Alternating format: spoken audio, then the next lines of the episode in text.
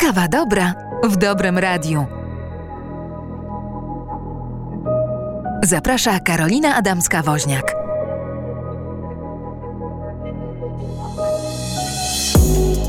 Witam Państwa bardzo serdecznie w kolejnej Kawie Dobra. No i jak kawa dobra, to ufam, że i dobra kawa z, przed Państwem stoi w kubkach, w filiżankach, jak lubicie. Eee, no i oddajcie się temu, co będziemy dziś miały do powiedzenia, bo moją, moim gościem, moją gościnią jest dziś e, Violeta Ratajczak, która jest pełnomocniczką Kongresu Kobiet, prezeską Stowarzyszenia Zaangażowanych Odważnych Kobiet, które w skrócie brzmi szok. Także to będzie pewnie szokująca rozmowa, a zacznę ją takim, e, może nie zdaniem, a kilkoma. Posłuchajcie Państwo.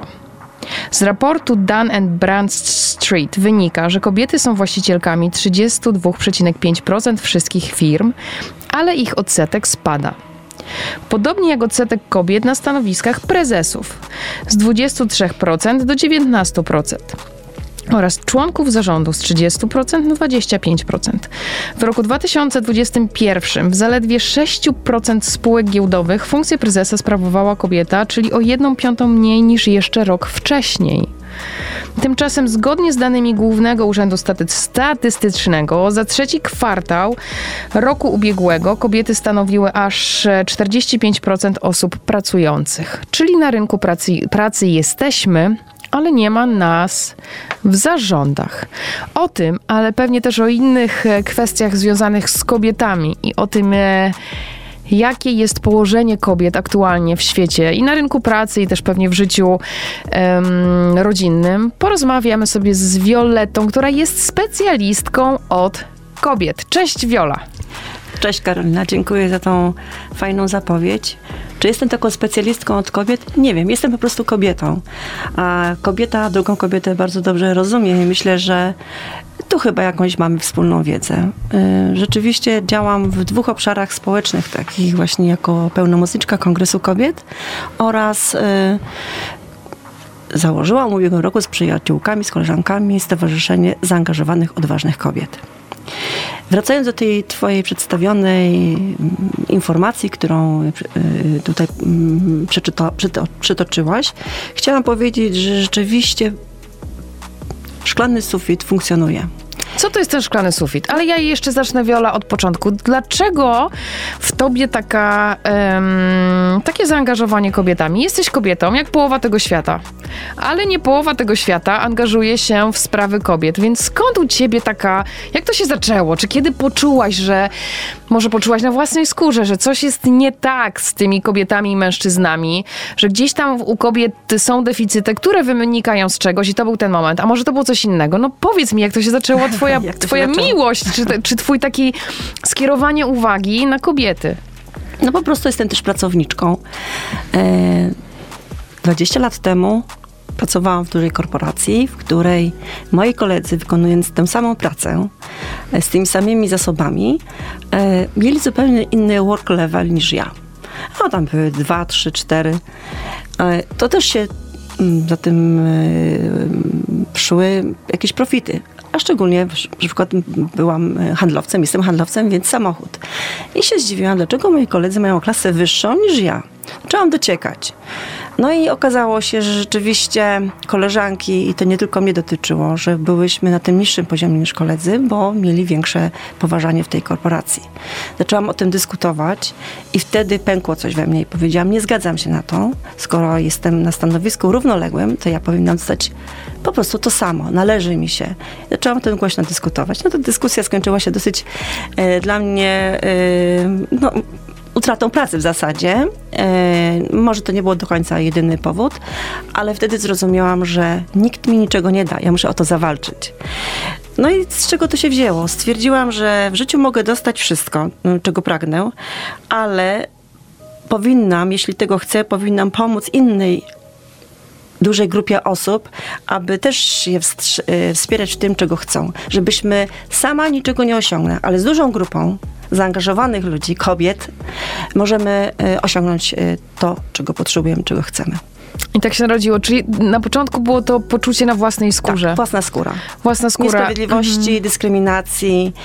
Właśnie te, te, tego poczułam, to poczułam ten szklany sufit, że... że A co to jest ten szklany sufit? Wytłumaczmy naszym słuchaczom, co to jest szklany sufit, bo rzeczywiście używa się tego w, w opowieściach coraz częściej, ale myślę też, że nie wszyscy wiedzą, co to jest szklany sufit. No, szklany sufit jednak jest ta bariera, której z różnych powodów społecznych,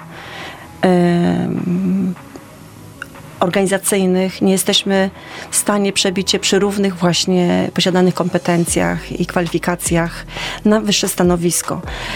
Bardzo często wydaje nam się, że społecznie uznane jest, że mężczyzna w pewnych zawodach lepiej sprawuje się, a ja uważam, że absolutnie nie jest to prawdą i dzisiaj świat pokazał nam, że tam, gdzie rządzą kobiety, zarządzają kobiety, bo ja nie chcę powiedzieć rządzą, zarządzają, gdzie są przywódczyniami, liderkami, mhm. tam ten świat, otoczenie, organizacja są bardziej otwarte na, na właśnie sprawy równościowe, na sprawy ym, akceptacji i, i gdzie jest większa szansa na rozwój.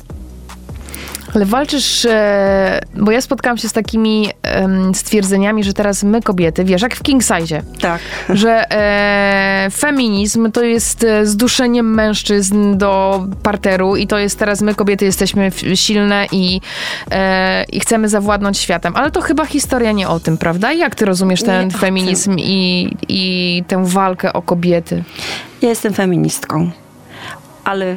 W moim odczuciu i nie tylko w moim, wielu moich koleżanek mówimy o równym traktowaniu, mm-hmm. o równym uprawnieniu, o tym, abyśmy dostały równe szanse i nikt nie dyskryminuje mężczyzn, bo najbardziej nam chyba jednak chodzi o to, żeby te osoby, które już mają wpływ na innych ludzi, były kompetentne, aby miały do tego dar, przywództwo, aby miały charyzmę.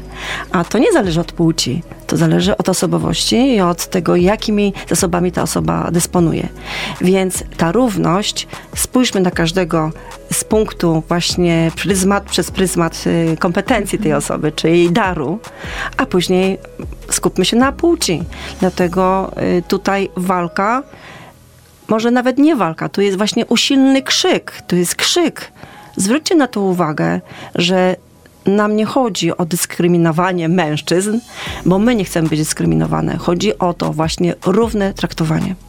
Tak, i ja też o sobie mówię, że absolutnie jestem feministką i, i też chciałabym tutaj w tym miejscu odczarować e, taką etykietę, którą feminizm ma, bo myślę, że, że, że niestety feminizm dostał taką etykietę walczących, takich drapieżnych, okrutnych kobiet, które chcą w swojej walce stłamsić mężczyzn. To, proszę państwa, nie chodzi o to. Chodzi o to, że my jako kobiety, tak jak powiedziałaś wcześniej, chcemy być traktowane mm, równo. Chcę powiedzieć równo, ale to znowu za chwilę powiem ci jeden przykład, który... żeby to też źle nie zrozumieć. Bo czasami mężczyźni też to biorą i równo, no to proszę przenieść kanapę. To nie o to chodzi. To nie o to chodzi. To chodzi o to, żeby, tak jak powiedziałaś, żeby każdy był traktowany zgodnie ze swoimi kompetencjami. I, I jeśli ty masz i możliwościami. Jeśli ty jesteś silniejszy, przenieś to. Ja mam coś innego, ja zrobię w tym momencie coś innego dla wspólnego dobra. Prawda? Tak o to właśnie chodzi. A myślę, że... Mm, trzeba też spojrzeć na feminizm historycznie. His, yy, on ma wiele barw, rzeczywiście jest też rewolucyjny, ale on się po, kiedy pokazuje? Kiedy jest rewolucja kobiet? Kiedy ten feminizm jest bardziej napierający, agresywny? Czy, może agresywny to jest złe słowo, ale kiedy jest walczący właśnie? Wtedy, kiedy nam się źle dzieje. Wtedy, kiedy czujemy, że przekracza się naszą granicę y, naszego, naszego dobra i chcemy o to zawalczyć. Wtedy widać nas na barykadach, wtedy widać, że jesteśmy w pierwszej linii frontu tego naszego y, prezentowania naszych poglądów, ale tylko wtedy, kiedy właśnie stłamsza się nas. Normalnie, powiedzmy w świecie, kiedy wszystko toczy się y, tak jak powinno, czyli jest równowaga, wtedy my działamy na rzecz, kobiety są doskonałymi osobami, które działają na rzecz innych ludzi właśnie, jeżeli ja chcę być szczęśliwa, to robię wszystko, żeby inni dostali to, czego chcą, aby też byli szczęśliwi. Bo o to chodzi, żebyśmy byli szczęśliwi wszyscy, prawda? Żeby to nie była walka e, polegająca na krzywdzeniu kogokolwiek. Tylko jeśli się rzeczywiście na, nas krzywdzi, to wtedy my krzyczymy. A tak jest, bo tak jak powiedziałaś, no żyjemy naprawdę w świecie, gdzie wydawać by się mogło, że nie doświadczamy czegoś takiego. Nasze babcie jeszcze wcześniej, czy jeszcze wcześniej kobiety nie mogły głosować. No to, to było, wyobraźcie sobie kobiety, czy mężczyźni teraz, że są wybory do rządu, czy, czy, czy prezydenckie, jakiekolwiek w kraju i wasza małżonka, wasza córka, czy wasza, nie wiem, dziewczyna nie może pójść głosować. I to są czasy, które nie były aż tak dawno. Nie mówimy o średniowieczu. Zaledwie sto lat temu. Zaledwie sto lat temu. Nie mówimy o średniowieczu. Mhm. I teraz jest podobnie. Wyobraźcie sobie mężczyzn, bo może to będzie takie łatwiejsze dla mężczyzn do zrozumienia, że to, o czym mówimy, czy za chwilę pewnie będziemy podawać tych przykładów więcej, dotyczy was, waszych córek, dotyczy waszych żon. Wasza żona spędza osiem godzin w pracy, nie opiekuje się wtedy dziećmi, no jest tak jak, jak pewnie wy, pracuje, wraca do domu i dostaje mniejsze wynagrodzenie niż jej kolega w pracy, który wykonuje dokładnie tę samą pracę. Albo jej nie wykonuje. Albo jej nie wykonuje. I czy macie wtedy, panowie, zgodę na coś takiego? No chyba nie, a to zawsze, zawsze to będzie dotyczyło kogoś z was. Tak jak mówię, waszych córek, waszych matek, waszych żon, waszych kochanek, kogokolwiek. Kobiet, które są wokół was. Właśnie o to chodzi, żeby zrozumieć, że ja nie mówię o sprawiedliwości, ale o takiej bazie, która powinna mieć miejsce w naszej, no w etyce tak naprawdę. To chodzi o etykę, o takie spojrzenie równościowe. Myślę, że kiedy mam czasami dyskusje z mężczyznami, no właśnie i od razu jest taka, no tak, wy feministki. Kiedy dochodzi do tej dyskusji, a przytaczam argumenty, o co tak naprawdę chodzi, nagle dostaję pełną zgodę. I okazuje się, że punkt widzenia mamy ten sam. Tylko chodzi o zrozumienie i odpowiednią dyskusję, bo wydaje mi się, że po prostu najmniej, najwięcej z oceny, najmniej z dyskusji.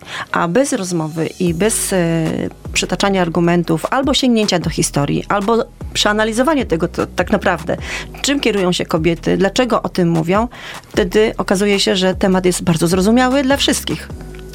Ja się z tobą absolutnie zgadzam, dlatego rozmasujmy jeszcze ten temat, żeby nikt, kto przysłucha tej wiadom- ty, ty, tego podcastu, tej naszej rozmowy, e, marzy mi się, żeby każdy powiedział, tak, jestem feministą, bo jak jestem feministą, to znaczy, to znaczy się, że zależy mi na równym traktowaniu, e, no to jest to skrótowa nazwa, na równym traktowaniu każdego z nas. To jest o byciu człowiekiem po prostu, prawda Wioleta, że, tak. że wszyscy jesteśmy ludźmi. Dokładnie po prostu tak jest. I nie ma ludzi gorszych i lepszych. O, owszem, są kompetencje, jest wykształcenie, są umiejętności, możliwości i tak dalej. I na podstawie tego e, różnicujmy ludzi, ale nie na podstawie płci. Tak, dokładnie, zgadzam się i powiem więcej. Yy, przy, przyglądając się, rozmawiając, widzę właściwie większość feministów, mężczyzn. Yy, I to jest cudowne. Oni w pewnym momencie dochodzą sami, a najpiękniejsze to jest to wtedy, kiedy widać, jak wychowują córki. Bardzo yy, córki dzisiaj, dziewczyny są niezależne, mocne i to właśnie zawdzięczają swoim ojcom, którzy mówią, słuchaj, ty zadbaj o siebie, nie licz na nikogo, tylko bierz świat tak, jakim jest, do tego, z tego świata to, co chcesz. I to właściwie częściej ojcowie właśnie wspierają w ten sposób te swoje córki. Więc myślę, że jak się dobrze przyjrzymy naszym postawom, rozmowom, naszym y, doświadczeniom, to jednak widzimy, że mamy taką postawę. Tylko chyba jest jakiś brak społecznego przyzwolenia, aby to tak nazwać. No bo ten feminizm, myślę, że to jest tak, tak wiesz, to jest trochę tak jak, e, mogłabym to porównać ze słowem macocha. Tak. Ja jestem macochą i jak e, opowiadam o tym, że jestem macochą, to wszyscy, nie zdarzyło mi się, proszę państwa, żeby ktoś zareagował dobrze. Macocha każdemu z nas kojarzy się źle. No z bajek. Z bajek. No z czegoś to wynika. Tutaj akurat wiemy, że z bajek, a aktualnie jest, e, zawsze było, ale na świecie jest mnóstwo macoch, które są dobrymi kobietami i wykonują na naprawdę bardzo ciężką robotę, wychowując nie swoje dzieci. To jest urzędowa nazwa macocha. Tak. Ale kojarzy się źle. Się, a stajesz się stajesz, mamą. Tak. Po I znowu to jest mamą. O relacji. Niezależnie od tego, czy jesteś macochą, mamą, ciocią, babcią, możesz być dobra i zła. I niezależnie od tego, czy jesteś mężczyzną i kobietą, możesz być dobry i zły. Koniec. To jest po prostu o naszych relacjach i o tym, jacy jesteśmy. I tak samo chyba ten feminizm. Ja ciągle tak, tak mi się wydaje, że on ma takie jakieś pejoratywne, pej, pejoratywny wydźwięk. A no. gdyby to, tak jak teraz my sobie rozmawiamy i ty to super tłumaczysz, no to to staje się oczywiste chyba dla każdego z nas. A myślę, że właśnie język czasami źle interpretowany, nie do końca doczytany powoduje, że powtarzamy coś, absolutnie tego nie rozumiejąc. Więc to jest chyba przyczyna tego naszego niezrozumienia, o co chodzi w tym feminizmie. A możemy to poprzeć jakimiś przykładami? Masz kilka przykładów, o co chodzi w tym feminizmie, dlaczego on w ogóle jest? Jak, jak, bo już przytoczyłyśmy sobie ten rynek pracy. Tak. Że rzeczywiście, proszę Państwa, no na sto prezesów dziewięćdziesiąt cztery to mężczyźni, dziewięćdziesiąt cztery to mężczyźni, sześć kobiet. No to, to, to jest różnica, znacząca.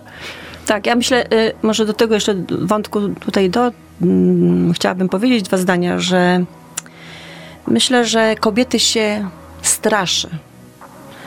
Y, mówi się, ty sobie nie poradzisz. To jest za wysoki, y, mamy wewnętrzną taką motywację, chęć, ale otoczenie nas nie motywuje.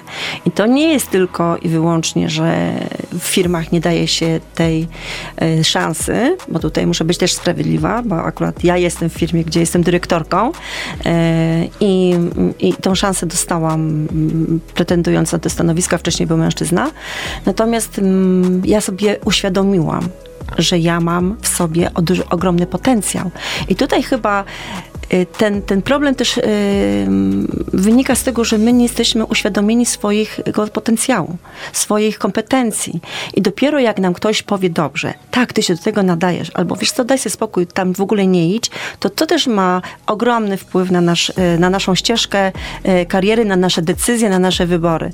I myślę, że tu należałoby spojrzeć i po to ja jestem właśnie, aby kobiety wspierać i wzmacniać i pokazywać im, słuchaj, ty masz ogromny potencjał, a najważniejszy to jest entuzjazm, bo ja przytoczę taką zdanie, że siła entuzjazmu. Bez entuzjazmu jesteśmy skazani na życie w przeciętności. Gdy jednak jest on naszym udziałem, możemy działać cuda. I ja się z tym zgadzam i się pod tym podpisuję. Dlatego, że przeczytałam cudowną książkę pana Hashimoto, Wygraj siebie, gdzie opisuje mnóstwo właśnie działań, które należy podejmowali różni wynalazcy, czy, czy Hashimoto, czy Edison. I ja sobie tak uświadamiałam, że rzeczywiście nic nie przychodzi tak samo. Tu trzeba włożyć pracę, tą pracę trzeba powtarzać codziennie, tak jak mycie naczyń, czy nie wiem, pranie zwykłe, czy powiedzmy jakieś majsterkowanie, żeby coś nam wyszło. To jest majsterkowanie. Nasze życie to jest nieustanne majsterkowanie, szukanie rozwiązań, kreatyw- to jest kreatywność, szukanie w sobie tego, czego nie rozwinęliśmy wcześniej. Bo my jako ludzie się rozwijamy z perspektywą lat. Doświadczamy czegoś i jeżeli odpowiednio poukładamy sobie nasze doświadczenie, do tego dołożymy trochę wiedzy, do tego entuzjazmu przede wszystkim, to wychodzą naprawdę cuda. I ja jestem tego przekonana. Pięknie to powiedziałaś. Rozmarzyłam się słuchając ciebie. Mam nadzieję, że państwo też. Że rzeczywiście ten entuzjazm, ale to takie, pięknie nazwałaś to życie takim nieustannym majsterkowaniem. I jak sobie majsterkujemy, to czasami wychodzi, czasami nie wychodzi. Czasami Dokładnie. Stworzymy coś, czasami z, nie stworzymy nic. Czasami coś e, zbudujemy, a czasami nawet coś rozwalimy, ale dajemy sobie przy tym majsterkowaniu przestrzeń na wszystkie rozwiązania. A w życiu czasami jest tak, że nie dajemy sobie tej przestrzeni, że jeśli ja ćwiczę, nie wiem, dwa razy w tygodniu przez dwa tygodnie i nie schudłam dwa kilo, to to porzucam, bo nie wychodzi. I życie jest złe. Jeśli ja próbowałam raz zdobyć jakąś inną pozycję i mi nie wyszło, to od razu uznaję siebie za beznadziejną i coś tam. Więc żeby podejść z takim chyba, może z większym dystansem, z tym entuzjazmem, o którym mówisz. I szukanie możliwości. Bo jeżeli nie schudłaś i masz te parę kilogramów więcej, to może się okazać, że jesteś doskonała w rzucie oszczepem czy dyskiem. Więc bierzmy siebie takim, jakim jesteśmy i poszukajmy w, w sobie to, co jest nasze naprawdę mocną stroną i rozwijajmy ją. A bo ym, skupianie się na słabych, one zawsze będą słabe. Strasznie dużo się trzeba napracować, żeby ta słaba strona stała się mocną. To skupmy się na tych naszych mocnych i to rozwijajmy. Ja myślę, że tutaj yy, wtedy taka siła przychodzi i do działania motywacja, że każdy kolejny krok powoduje, że my nagle mówimy wow, to jest możliwe. Wracając do tego pytania przykładów feministycznych, no myślę, że tutaj doskonałym przykładem jest nasza założycielka Magdalena Środa, która absolutnie pokazuje feminizm. Założycielka Kongresu Założycielka Kobiet. Kongresu Kobiet, dokładnie. Um, pokazuje feminizm w, w całej przestrzeni. Jest filozofką, więc myślę, że to jest bardzo ważne. To jest bardzo ważna osoba w feminizmie w Polsce, uważam. Ale mamy też drugą stronę medalu, Kazimierę Szczukę, która jest zupełnie inną osobą, która bardzo mocno wyraża swoje rzeczywiście dezaprobatę do świata też męskiego. No, ale każda ma z nas inny punkt widzenia i o to chodzi w polityce, przytoczę. Są różne partie z różnymi punktami widzenia i każdy ma prawo, każdy ma prawo do tego, aby wyrażał swoje opinie, swoje doświadczenie i swoich punkt widzenia z takim założeniem, że nie szkodzi drugiej osobie. Otóż to. Otóż to i ja tak sobie, to jest bardzo ryzykowne, bo to wszystko polega na tym, że ufam drugiemu człowiekowi i wiem, gdzie on ma tę granicę i wiem, w którym momencie i że te nasze granice mniej więcej będą się pokrywały. Mhm. Że moje e, nie robisz mi krzywdy, jeszcze nie robisz mi krzywdy, czy już robisz mi krzywdę, jest e, tożsame z tym, e, kto wyraża taką opinię. Czasami tak nie jest, dlatego dochodzi do różnych... E, myślę, że często tak nie jest, tak, bo, bo, tak. bo ludzie uważają, że jeszcze nie krzywdzą, odbiorcy uważają, że już są krzywdzeni, i, ale znowu pewnie dałoby się to ładnie rozmasować, gdyby można było usiąść do stołu i z taką życzliwością, otwartością i chęcią rozmawiać. Wysłuchania drugiej osoby, nie narzucenia jej swojego punktu widzenia, tylko wysłuchania tego drugiego, porozmawiać. Dokładnie tak. Właśnie już to się przewija po raz kolejny. Rozmowa, rozmowa i jeszcze raz rozmowa. Zrozumienie. Myślę, że wejście w cudze buty, to się też tak mówi. Wejdź w moje buty, to będziesz wiedział, co mnie uwiera. Więc myślę, że tak, przede wszystkim y, zrozumienie drugich, drugiej, drugiej osoby. Mam wrażenie, że jednak my, kobiety, za mało staramy się rozmawiać w naszych domach y, o tym, co nas uwiera. Przemilczamy czasami, jest milczenie, jest taka, jest takie przechodzenie. A co nas uwiera? No myślę, że nas uwiera czasami... to, że y, no mamy ze środowiska, ja nie chcę powiedzieć y, y, o relacji męsko-damskiej, tylko tak ogólnie. Ta ogólna ocena, co wolno, czego nie wolno, y, w jaki sposób powinna się zachować, co przekracza już granice y, przyzwoitości, czy takiego, powiedzmy, odbioru społecznego, że wychodzisz poza te ramy. Y, na szczęście te ramy się zmieniają, bo my ewoluujemy w życiu i też zmienia się otoczenie, prawda? Więc yy, za każdym razem jest coś innego, zależy od środowiska, od wykształcenia, od pochodzenia. Naprawdę trudno mi powiedzieć, co każdego gdzieś uwiera, ale myślę, że jest jedna rzecz, jedna, która nas wszystkich w- łączy. Wolność. Podejmowania decyzji a, i wyboru. I to chyba jest to, co my, o czym nie potrafimy za bardzo rozmawiać. Mówi się, że jest... męska decyzja. Nie ma czegoś takiego jak męska decyzja. Jest decyzja. Każdy ją podejmuje. I każdy jest odpowiedzialny za swoją decyzję. Każdy jest odpowiedzialny za swój wybór. I mm, można się, tak jak powiedziałaś, należy się w życiu mylić, mieć porażki, bo te porażki, ja przeszłam przez wiele porażek, ale one są dla mnie taką trampoliną, takim odbiciem, że patrzę na to, nie, to skoro mi się tutaj nie udało, to pewnie się uda gdzieś indziej. Co ja mogę zrobić, aby osiągnąć swój cel? Bo nie jesteśmy, mi to łatwiej powiedzieć, bo jestem w sprzedaży od dwudziestu pięciu lat, więc wiadomo, w, takim, w takiej pracy się ma cel. Ale później, ale nie tylko chyba sprzedaży. Ja trafiłam do tej sprzedaży przez to wcześniej, że właśnie ciągle, ciągle stawiałam sobie jakieś cele, jakieś marzenia. Miałam marzenia, które chciałam, żeby były realne. Przecież nikt nie ma na nie wpływu, tylko ja. No więc w ten sposób stawiam, mam te marzenia, mamy myśli, które prowadzą mnie do uczuć, a te uczucia prowadzą do działań. Z kolei działania prowadzą do rezultatów, więc jest to, można powiedzieć, takie no, koło. Tak, to jest taki ciąg zdarzeń. Ciąg zdarzeń. Rozmawiałam sobie ostatnio z moim mężem, bo też ważną rzecz teraz powiedziałaś, która mnie zatrzymała, bo rozmawiałam sobie właśnie z moim mężem o tym, co jest w życiu ważne, jak to życie prowadzić. Takie filozoficzne rozmowy często mamy, um, zwłaszcza w samochodzie. Brawo, że nie ma kłótni w samochodzie. Dziękujemy i zas- doszliśmy do wniosku, że chyba najważniejsze w ogóle w życiu, co jest najważniejsze w życiu, no to stwierdziliśmy obydwoje na tamten moment, że to jest chyba cel. Ale nie cel rozumiany, że moim celem w życiu jest mieć dom, dwójkę dzieci, samochód i pracę. I koniec. I jak ja to zrobię, to już jest cel osiągnięty, koniec. Tylko to są takie małe cele, nawet cele stawiane każdego poranka, każdego dnia, czy każdego miesiąca. Moim celem na przykład jest, jest się nauczyć teraz robić na drutach. Albo moim celem jest nauczyć się angielskiego, bo coś tam. Żeby sobie stawiać te cele nieustannie. Bo chyba jak przestaniemy mieć cel, to przestaniemy mieć entuzjazm i przestaniemy mieć energię do działania, przestaniemy działać i chyba przestajemy żyć. Ja się z tym zgadzam, bo cele stawiane sobie, to jest rozwój. W momencie, kiedy y, nie czytamy, nie obserwujemy, nie mamy, nie doświadczamy, to się zatrzymujemy. Ale zobacz, Wiolka, bo też fajną powiedziałaś rzecz, że zmieniamy te ramy, że teraz jesteśmy w takim momencie zmiany tych ram i rzeczywiście tak jest. No bo ja pamiętam jeszcze, a nie jestem bardzo starą osobą, jak to było... Ani ja. Jak to moja mama mówiła mi, że wybierz dobrze studia, bo to będzie wybór na całe życie. I chyba tak w głowie wszyscy mamy, że ten wybór studiów, to on nas definiuje na całe życie. I skończymy studia, to już jest po celu. Ewentualnie no później praca, która jest bardzo mocno związana z tymi studiami, bo po to studiuję, żeby mieć pracę taką.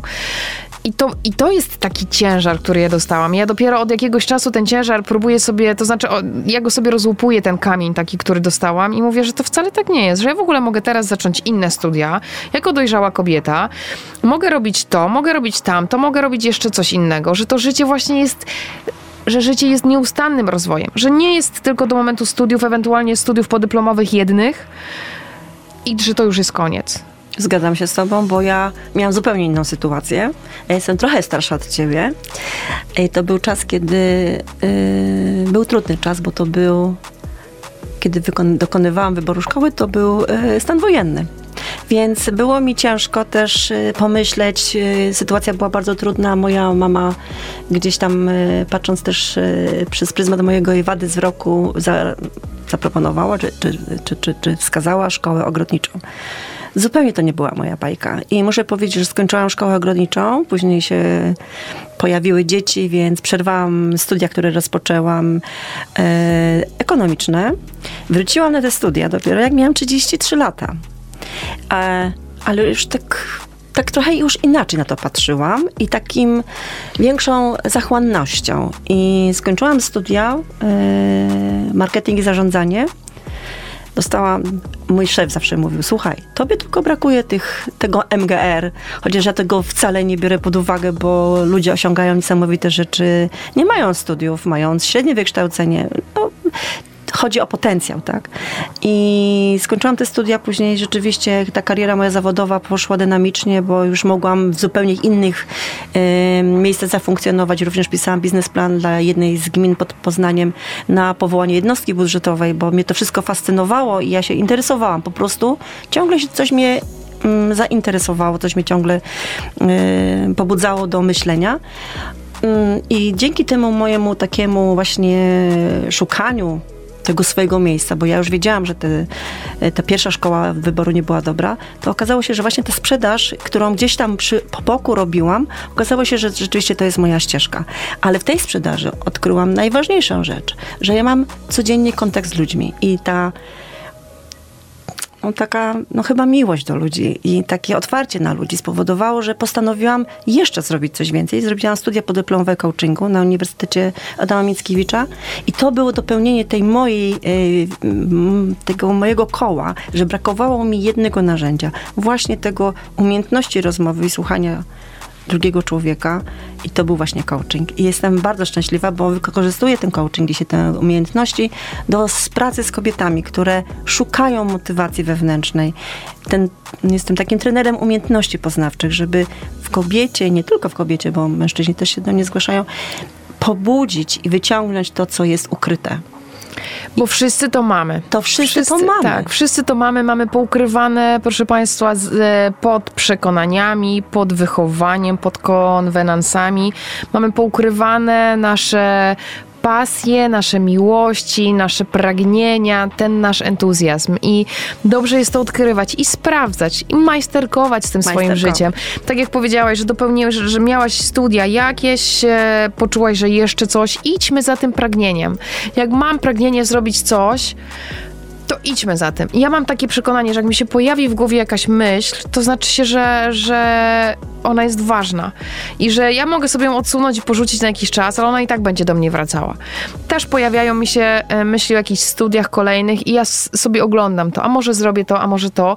Ale nie bójmy się rozwijać przez całe życie. To jest, to jest, myślę, że to jest w ogóle podstawa życia. A nawet to nie muszą być studia. To mogą być świetne kursy. Absolutnie. E, ostatnio kolegę namówiłam e, na kurs e, bokieciarstwa, więc skończył tą szkołę i zrobił sobie kurs, bo mu go zawsze fascynowały te tematy.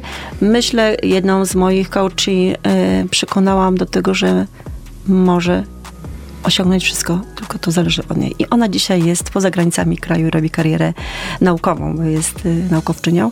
Więc myślę, że my mamy, tak jak powiedziałam wcześniej, otoczenie nas ogranicza. To, nie, to tak bardzo często to jest taki zewnętrzny i wewnętrzny. To jest krytyk i sprzymierzeniec. Sprzymierzeniec jest w środku, a my go bardzo rzadko słuchamy. Częściej jesteśmy nastawieni na krytykę, więc ten krytyk do nas mocniej przemawia. Nie, zmieńmy te proporcje. Dajmy temu sprzymierzeńcowi siedemdziesiąt procent jego głosu, a trochę tego krytyka trzeba mieć, bo rzeczywiście pierwsze myśli no nie zawsze są najlepsze i czasami trzeba to zweryfikować, ale naprawdę mamy ogromny potencjał i nie bójmy się o tym mówić głośno i to właśnie chcemy mówić na najbliższym Kongresie Kobiet. Tak, bo do tego zmierzamy. Trochę odbiegłyśmy od tematu.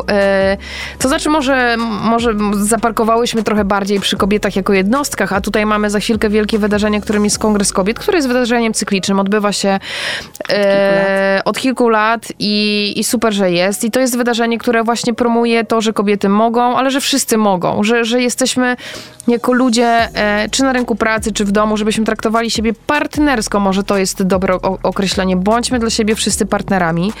Bo ja jeszcze, Wioleta, zanim do tego Kongresu Kobiet przejdziemy, chciałam ci powiedzieć a propos tych mężczyzn. E, doświadczyłam kiedyś takiego zdarzenia i a propos tego feminizmu, że Dzień Kobiet to jest takie kontrowersyjne święto teraz. Zwłaszcza dla, e, dla tych antyfeministów. E, No i miałam taką rozmowę akurat w Dniu Kobiet z moim kolegą i ja mówię, a wiesz, że dzisiaj jest Dzień Kobiet? To fajnie byłoby, jakbyś mi złożył życzenia. Jestem kobietą. On mówi, ale wy chcecie równouprawnienia. To jaki Dzień Kobiet? Jakie życzenia? I tak sobie myślę, matko, jakie to jest niezrozumienie tematu. Dokładnie. Że w ogóle to nie jest o tym, że to w ogóle życzliwość to jakby składajmy sobie życzenia codziennie. Niezależnie, czy to jest Dzień Kobiet, czy to jest Dzień Mężczyzn, czy to jest dzień czegokolwiek. Każdy dzień może być dniem życzliwości.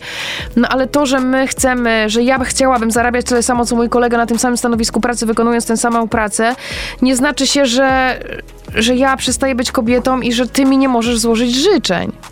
No, szczerze powiedziawszy, yy, też nie za bardzo to rozumiem, dlaczego jest taka postawa i wszystko się wrzuca do jednego wora. Tak jak powiedziałam, u nas yy, no, bardzo często nie potrafimy na to spojrzeć szerzej. I to jest właśnie chyba wynikiem tego krótkiego, zrocznego spojrzenia, że skoro walczysz, to już nie jesteś kobietą. Nie! Właśnie potrzebujemy na co dzień tego podziwu, bo kob- i wzajemnie jako ludzie, docenienia, tego podziwu, e, tego uznania i tego, tej życzliwości. Przecież wielokrotnie życzę ci miłego dnia, kończymy rozmowę telefoniczną. To, to, to dokładnie życzymy ci dzisiaj, bo jest wasze święto, wszystkiego dobrego. Tu, tu, tu nie powinniśmy tak radykalnie iść w jakieś mm, odcinanie się od pewnych rzeczy, które są uznane. No, czyli z tego e, września bodajże Września, jest, tak. jest Dzień Chłopaka. No, z, mamy, jest mnóstwo dni, tak? Ekologiczne. Y, dzień, y, mamy też święto niedługo w październiku różowej y, kokardki. No, mamy różne okresy. Po to jest, aby była pamięć. Tak. Te święta to są pamięcią i o tym nie powinniśmy nigdy zapominać, bo sami je stworzyliśmy. To nikt ich nie stworzył. A my nie walczymy o to, żeby wznieść Dzień Kobiet. My w Dniu Kobiet właśnie robimy specjalne akcje, rozmawiamy na temat właśnie sytuacji kobiet. Myślę, że na świecie wystarczająco kobiet cierpi przez to, że są wojny, które najczęściej rozpoczynają je mężczyźni, bo Rwanda chyba jest najlepszym tego przykładem, że w dziewięćdziesiątym czwartym roku dwa plemiona zaczęły ze sobą tak skutecznie walczyć, że miliony kobiet zostały same, bo, czy dzieci wskutek tego, tej wyniszczeń, tej strasznej wojny. Dzisiaj tam rządzą kobiety i na szczęście równowaga i współpraca między plemionami dochodzi do takiego poziomu, poziomu zrozumienia i akceptacji. Bądźmy dla siebie życzliwi. Kobiety mają coś takiego, e, na ten moment chyba bardziej rozwiniętą wspólnotowość, prawda? Absolutnie. W zarządzaniu e, ważna jest i sprawczość, i wspólnotowość.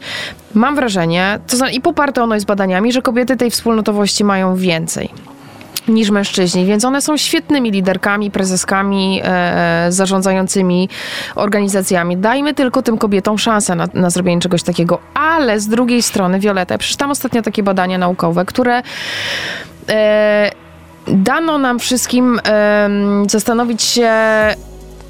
To znaczy pytanie postawiono tak: wyobraź sobie swojego wymarzonego e, kogoś, kto jest nad tobą, zarządzającego tobą w firmie, bo to chodziło o, o ścieżkę zawodową.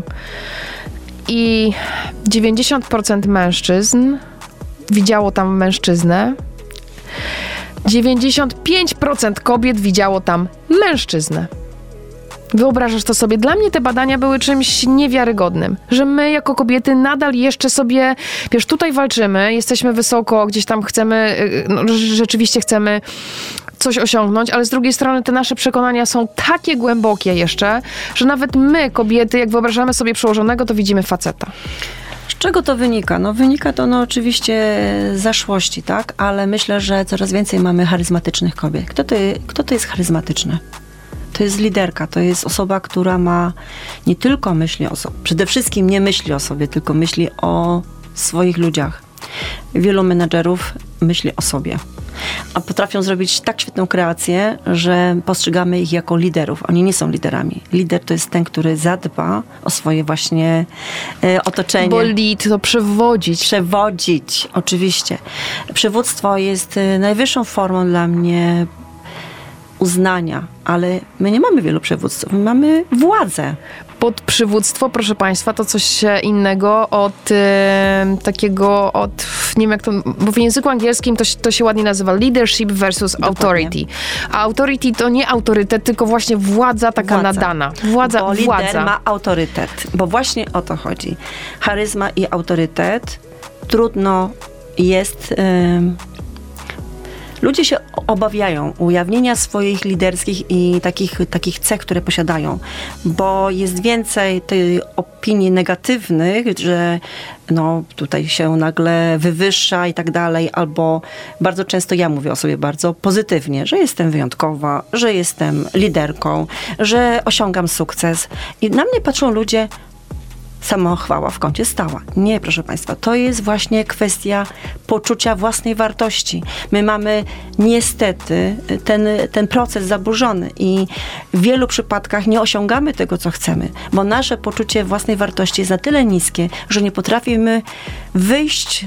My w rozumieniu, siebie. my kobiety, proszę pani, my kobiety. Tak, my, my kobiety. Mężczyźni nie mają nie tego mają problemu. Nie mają z tym problemu, ja mówię o kobietach, że my po prostu gdzieś to w sobie, ten głos zabijamy. Myślę o sobie, że jestem fantastyczna, ale nie wyjdę z tym do przodu, bo nie mam wsparcia. Jeszcze raz, mamy wewnętrznego sprzymierzeńca. Ja naprawdę proszę, żebyście na to spojrzały, że wam głos, tak jak powiedziałaś, tobie głos coś w tyle mówi, tak, słuchajcie tego głosu i poszukajcie tych sprzymierzeńców. A, tych, a, a mamy sprzymierzeńczy, sprzymierzeńczyń, bo to jest trudne słowo, mamy wśród kobiet, jak się z nimi właśnie w kręgach kobiet, są takie po bardzo popularne kręgi kobiet, szukajmy siostrzeństwa. To jest bardzo ważne, żebyśmy byli w środowiskach z kobietami i żeby nas kobiety wspierały, dały nam tę moc, bo moc mamy w sobie, tylko ona jest, no tak jak w silniku. Jak dołożymy pedał gazu, to jedziemy. Jak nie dołożymy, to nie ma tej mocy. Albo wyprzedzamy, albo jedziemy cały czas osiemdziesiątką na autostradzie. Wybór należy do nas. Czy jesteś zgodnie z przepisami sto czterdzieści, czy jesteś na poziomie stu dwudziestu. Mhm. Ja nie chcę, żeby mężczyźni mówią, o, znowu jedzie kobieta na tej autostradzie. Nie. Później facet patrzy, o, to była kobieta z podziwem. Dajmy mężczyznom powód do podziwu i nie bójmy się tego, nie, nie wstydźmy się tego, że jesteśmy wyjątkowe, że mamy pomysły, że mamy charyzmę. Wyjdźmy z tym do przodu. Przytoczę ci jeszcze jedną historię Państwu też. Opowiedziała mi to moja koleżanka, jak rekrutowała w firmie na wyższe stanowisko. Przeszła wiele szczebli tej rekrutacji. Była ostatnia, e, ostateczna rozmowa i, no i wynik tej rekrutacji. Dostała taką e, informację zwrotną. Nie dostaniesz tej pracy, ponieważ teraz w firmie jest czas wojny i my potrzebujemy e, generałów, a ty jesteś e, liderką romantyczną. Ha, ha, ha. To jest historia z życia wzięta, prawdziwa. Co ty na to? No więc y,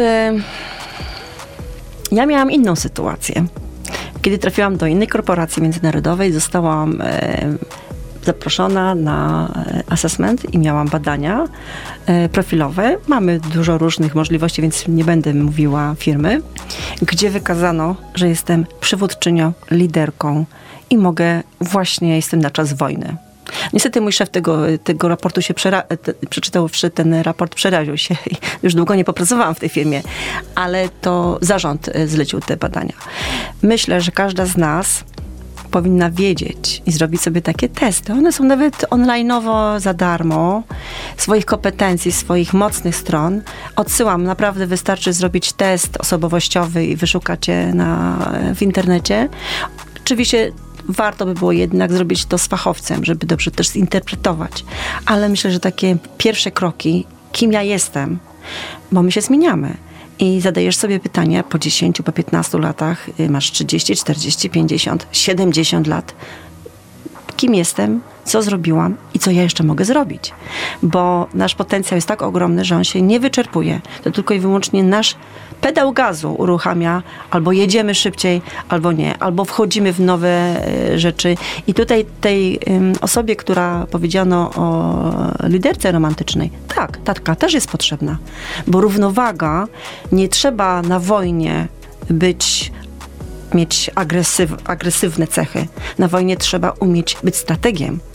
Może w ogóle nie trzeba prowadzić wojny? I wcale może nie trzeba prowadzić wojny, ale jeżeli już jest, to bądź strategiem. Ale właśnie o to chodzi. No, w czas wojny jest, rzeczywiście szuka się wtedy takich y, silnych cech, y, które de, są de, na zewnątrz, że tak powiem, bardzo widoczne. A tu nie o to chodzi. Zresztą taka książka jest bardzo mądra. Y, więc ja myślę, że tu chodzi o to, żebyśmy były liderkami uświadomionymi. Zresztą ja chcę jedną rzecz powiedzieć, że my jesteśmy liderkami zawsze. My jesteśmy menedżerkami. Przecież dom ogarnia menedżerka domu. Otóż to, proszę pań, spójrzcie na wasze kompetencje, które macie. Absolutnie. Ogarniając, że tak powiem kolokwialnie, dom. To są niesamowite umiejętności. Umiejętność rzeźbienia w kalendarzu, w logistyce. Majsterkowania. To jest coś niebywałego. Przenieść to na kanwę zawodową, to wszystkie jesteśmy mistrzyniami. Dokładnie tak jest i ja zawsze się do tego odnoszę. Pytam pierw, jakie masz swoje codzienne życie i co robisz w tym domu, jak to układasz. Okazuje się, że my jesteśmy doskonale zorientowane, zaplanowane, przygotowane, tak co powiedziałaś, że rano masz jakiś mały cel. Większość kobiet na przestrzeni życia prywatnego to ogarnia. Zawodowy buduje barierę.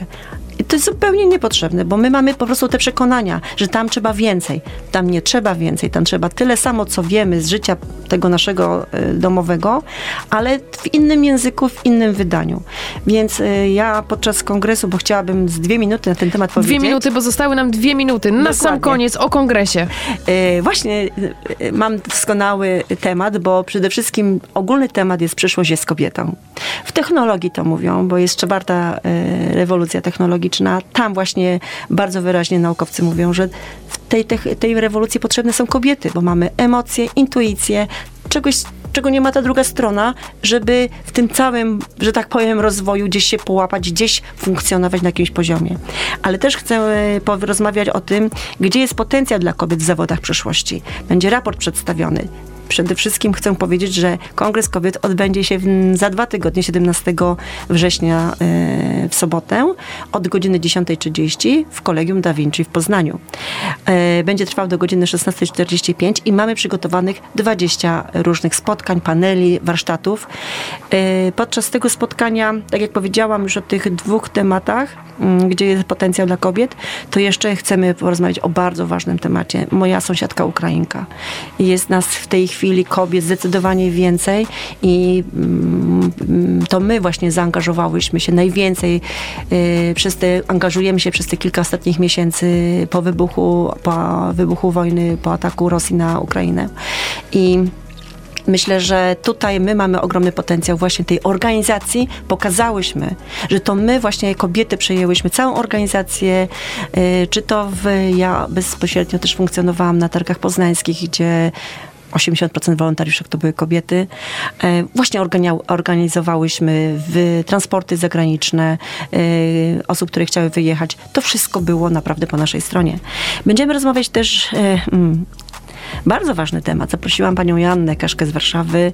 Ten świat potrzebuje kobiecych energii, czytaj orgazmów. Wiadomo, Janna Kaszka, wiadomo, jakie tematy. Więc y, chcę też powiedzieć, chcemy rozmawiać o tym, jak żyć ekologicznie i ekonomicznie. Jak nas, jak widzą siostrzeństwo trzydziestolatki, bo to jest bardzo ważny temat i chcemy, aby na tym kongresie, gdzie zawsze postrzegano jako takich starszych feministek, że to nie jest tak, że pokolenia muszą się łączyć i rozmawiać. My rozmawiamy tym samym językiem, tylko z innym punktem widzenia. Żeby zderzyć te punkty widzenia, żebyśmy rozmawiały, ta właśnie dyskusja, o której rozmawialiśmy, musi być. Bo inaczej nigdy się nikt nie, spo, nie zrozumie. Mężczyzna z kobietą, matka z córką, babcia z wnukiem i tak dalej. Tutaj bez dyskusji i zrozumienia siebie, no nie ma przyszłości. Też chcemy powiedzieć bardzo ważną rzecz. To dzisiaj padło z twojej strony. Sprawczość kobiet. My jesteśmy sprawcze. Nie jesteśmy tylko wspólnotowe, szanowne pani, jesteśmy również sprawcze. Dokładnie tak jest. Kobiety mają wpływ. Będziemy rozmawiać też z punktu widzenia, co miasto przygotowuje, jak działa w, dla kobiet i nie tylko. Też mamy coś takiego jak mm, emigracja, to nie wakacje. Silna i dumna Polka na emigracji. Dzisiaj mamy bardzo dużo osób młodych, które wyemigrowały. Jak im się tam żyje? Jak one, jak one tam sobie radzą? Zaprosiłam gościnię z Niemiec, która mieszka tam cały czas od trzydziestu lat, która wyjechała, tak jak stała, nic nie miała i chcemy po tym rozmawiać, co ona odczuwa, bo my ciągle mówimy coś tam z emigracji, ale posłuchajmy takich osób. No może na koniec jeszcze taki powiem temat, który myślę, że dla wszystkich nas jest bardzo ważny. W dobie tego, co się dzieje, mały pacjent, duże problemy, dziecko u psychologa. To jest temat, który dotyczy nas wszystkich. Zdrowe społeczeństwo musi, społeczeństwo w ogóle dojrzałe, przede wszystkim musi zadbać o najsłabszych, a to są dzieci, ludzie starsi, ludzie z niepełnosprawnością. Tutaj odpowiedzialność jest absolutnie po stronie polityków, władzy, a my jako organizacje pozarządowe, fundacje i stowarzyszenia, jest nas ogromna rzesza, która pomaga ludziom w potrzebie, ale to nie powinno być załatwione en dżi o sami. To powinno być załatwione systemowo, odgórnie. I to Otóż trzeba to. bardzo wyraźnie powiedzieć. Otóż to. Szanowni Państwo, te i wiele innych ważnych tematów na pewno znajdziecie na Kongresie Kobiet, który niebawem w Poznaniu, ale być może ktoś będzie słuchał tego podcastu później, więc zawsze odsyłamy na stronę internetową Kongresu Kobiet. Tam jest zawsze mnóstwo ważnych informacji dotyczących kobiet, ale tak naprawdę dotyczących tego, jacy my jesteśmy jako ludzie. Tym razem chciałabym zaprosić na stronę internetową w w w kropka szok kropka org kropka p l łamane przez rejestrację. Zapraszam. Bo SZOK to Stowarzyszenie Zaangażowanych i Odważnych Kobiet. Bądźmy zaangażowani i odważni. Kobiety i mężczyźni. Wszystkiego dobrego. Bardzo dziękuję, Wiola. Dziękuję. Powodzenia. Dziękuję Ci za to, co robisz. Dziękuję bardzo i dziękuję za zaproszenie do radia. Wszystkiego dobrego. Kawa dobra w Dobrym Radiu.